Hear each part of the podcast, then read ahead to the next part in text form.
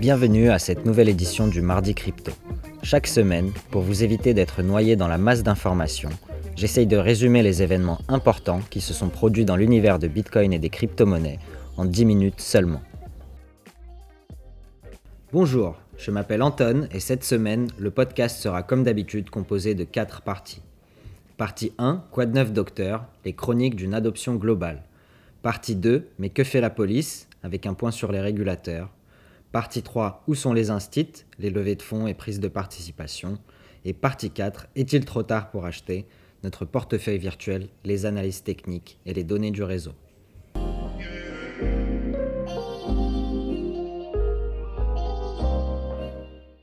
On attaque tout de suite avec la première partie, Quoi de neuf docteur ou les chroniques d'une adoption globale.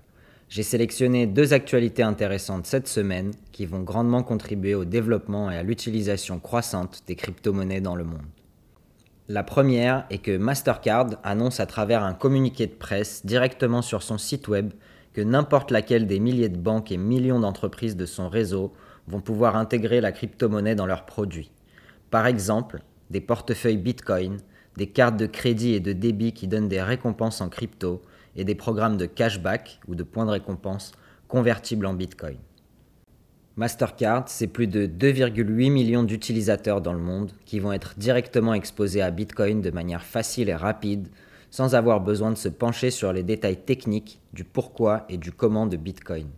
Nancy Gordon, directrice des programmes de loyauté chez Bact, partenaire de Mastercard sur cette solution, dit alors que les commerçants et les marques essayent de mieux communiquer auprès des jeunes utilisateurs, ces nouvelles solutions représentent une opportunité unique de satisfaire la demande croissante pour la crypto-monnaie, les paiements et la flexibilité des programmes de récompense clients.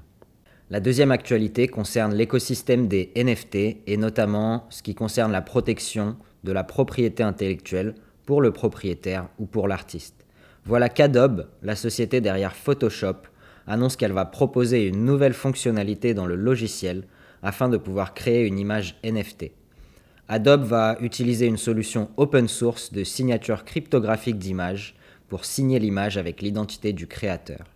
Andy Parsons, directeur de l'initiative pour l'authenticité du contenu chez Adobe, a dit Notre but avec les NFT à cette étape sont simples. Comment aider les créateurs à conserver le crédit pour leur travail et comment aider les gens qui créent déjà des NFT à mieux le distribuer, peu importe où ils font ce travail. Cet outil donne des informations extrêmement importantes aux collectionneurs et au marché à propos du vrai créateur de l'œuvre. J'ai peut-être été un peu rapide dans ma critique des NFT la semaine dernière, et on voit cette semaine qu'un acteur majeur de l'écosystème des artistes digitaux comme Adobe prend le sujet à bras le corps et va faire évoluer l'industrie dans le bon sens.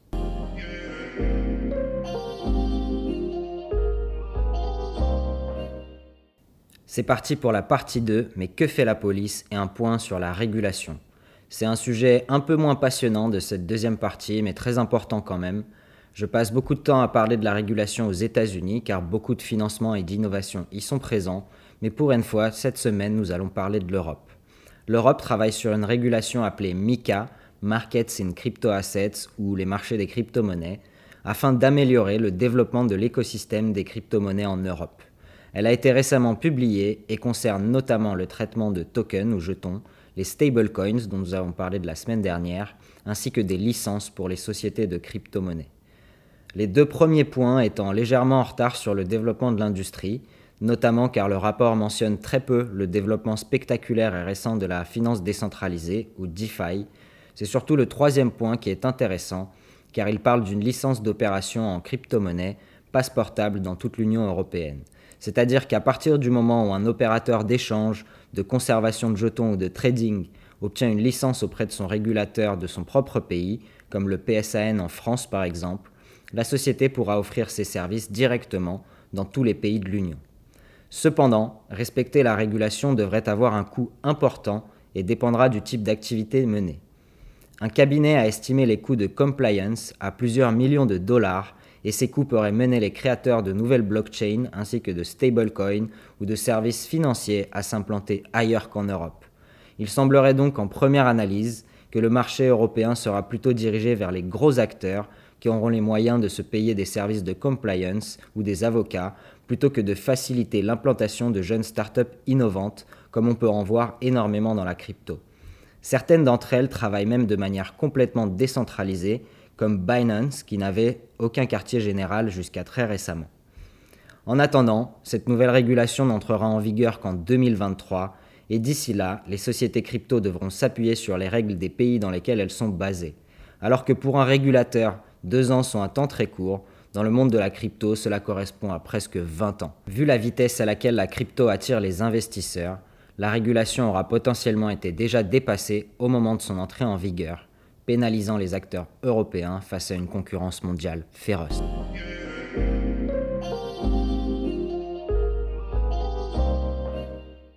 On passe tout de suite à la partie 3, où sont les institutionnels, avec un point sur les levées de fonds et les prises de participation. Cette semaine, la somme des fonds levés par les startups crypto est de 1 milliard 229 millions de dollars, soit 250 millions de plus que la semaine dernière. La plus grosse levée de fonds concerne Digital Currency Group, avec 700 millions de dollars levés pour une valorisation à 10 milliards de dollars, soit presque la moitié de la capitalisation boursière de la Société Générale. On rappelle que DCG est le propriétaire du Grayscale Bitcoin Trust, le plus gros fonds détenteur de Bitcoin au monde, avec plus de 654 000 Bitcoins détenus. Il est utilisé comme proxy pour investir dans le Bitcoin à travers le marché action par les investisseurs traditionnels. Le fonds Rothschild, par exemple, dans le top 10 des détenteurs, détient 138 790 parts de Grayscale, soit l'équivalent d'environ 131 bitcoins. La deuxième plus grosse levée de fonds cette semaine est la série C d'Alchemy, avec 250 millions de dollars levés et une valorisation à 3,5 milliards de dollars. Alchemy est une plateforme qui propose des outils de développement pour des applications sur la blockchain et le web décentralisé, aussi appelé Web3. Ses clients sont très divers, services financiers, plateformes de NFT comme OpenSea, des applications décentralisées et également des grosses entreprises comme Adobe et PwC, le grand cabinet de conseil international. Parmi ces investisseurs figurent déjà des institutions comme le fonds de Stanford, Coinbase, le chairman de Google, Charles Schwab, et d'autres individus liés à LinkedIn, la bourse de New York, etc. La crypto est en train de manger le monde et des entreprises comme Alchemy baissent les coûts des barrières à l'entrée pour les développeurs pour encore accélérer cette industrie. Et pour finir sur cette partie, en complément de l'annonce d'Adobe cette semaine concernant la sécurisation de la propriété intellectuelle des NFT, Club NFT, une startup spécialisée dans la protection de la propriété intellectuelle des NFT, a levé 3 millions de dollars. Jason Bailey, le directeur général de Club NFT, a dit Comme première étape, nous voulons résoudre un problème majeur. Les collectionneurs sont à la merci des intermédiaires lorsqu'ils doivent sauvegarder leur collection NFT. Alors, nous proposons une solution gratuite et automatisée pour les collectionneurs afin qu'ils puissent télécharger tous les fichiers associés à leur NFT en un seul clic et donc leur assurer que leurs investissements sont sécurisés. Contrairement à ce qu'on pense, les œuvres d'art associées à la majorité des NFT ont des fichiers conservés hors de la blockchain, et les collectionneurs, ne le sachant pas, ne possèdent pas complètement leur investissement.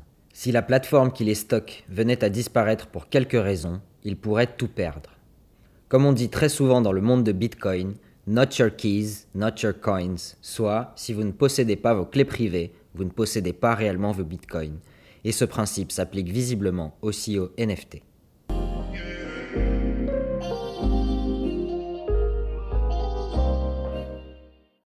Et on termine enfin avec la partie 4, est-il trop tard pour acheter avec un point d'analyse sur le marché? On commence tout de suite par l'investissement programmé du portefeuille du mardi crypto. Cette semaine, on investit 20 euros à 54 829 euros par bitcoin et on obtient en échange 36 477 Satoshi. La performance depuis la création du portefeuille en juillet, capital investi 160 euros, valeur totale du portefeuille 216 euros, profit 56 euros ou environ 35%. Vous pouvez retrouver le lien vers le portefeuille du mardi crypto sur le lien CryptoCompare dans notre résumé sur Medium. Et on termine avec un petit point sur la Week Chain de Glassnode. Suivant une semaine excitante qui a vu le Bitcoin toucher un plus haut historique de 63 698 dollars par Bitcoin, les derniers jours d'octobre ont été une période de consolidation du prix autour des 60 000 dollars. Le gain du mois d'octobre est un impressionnant 40%, ce qui marque le meilleur mois pour le Bitcoin depuis décembre 2020. Cette semaine, Glassnode regarde le SOPR, ou Spent Output Profit Ratio, qui s'appelle en français le ratio de profit des outputs dépensés. Pour simplifier, c'est le prix de vente d'un coin par rapport à son prix d'achat.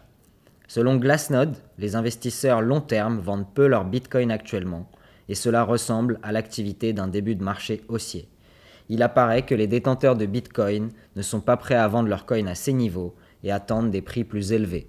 Vous pouvez voir le graphique directement sur notre médium également. Glassnode mentionne un autre ratio, le NUPL, Net Unrealized Profit Loss, des détenteurs long terme. La zone entre 0,5 et 0,75 a historiquement agi comme pivot pour le marché. Elle signifie que les détenteurs long terme détiennent des profits non réalisés de plus 50 à plus 75%. En général, lorsque l'indicateur reste dans cette zone et ne passe pas en dessous, les prix ont tendance à augmenter dans les semaines et mois qui viennent en 2013 et 2017, lorsque l'indicateur est sorti de cette zone par le haut, les prix ont atteint des plus hauts historiques. Je vous invite à retrouver le graphique également sur notre média. Si le Bitcoin continue cette tendance, où peu de profits sont pris par les détenteurs long terme, qui détiennent la majorité des coins, le prix du Bitcoin sera dans un environnement de découverte des prix à la hausse rapidement.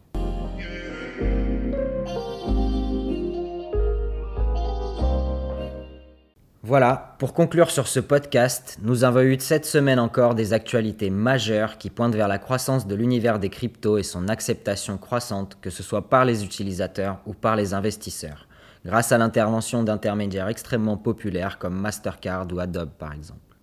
En ce qui me concerne, je suis persuadé que le Bitcoin restera la réserve de valeur de tout cet écosystème et se révélera en cette période d'inflation comme la valeur la plus solide pour conserver la richesse de ses utilisateurs.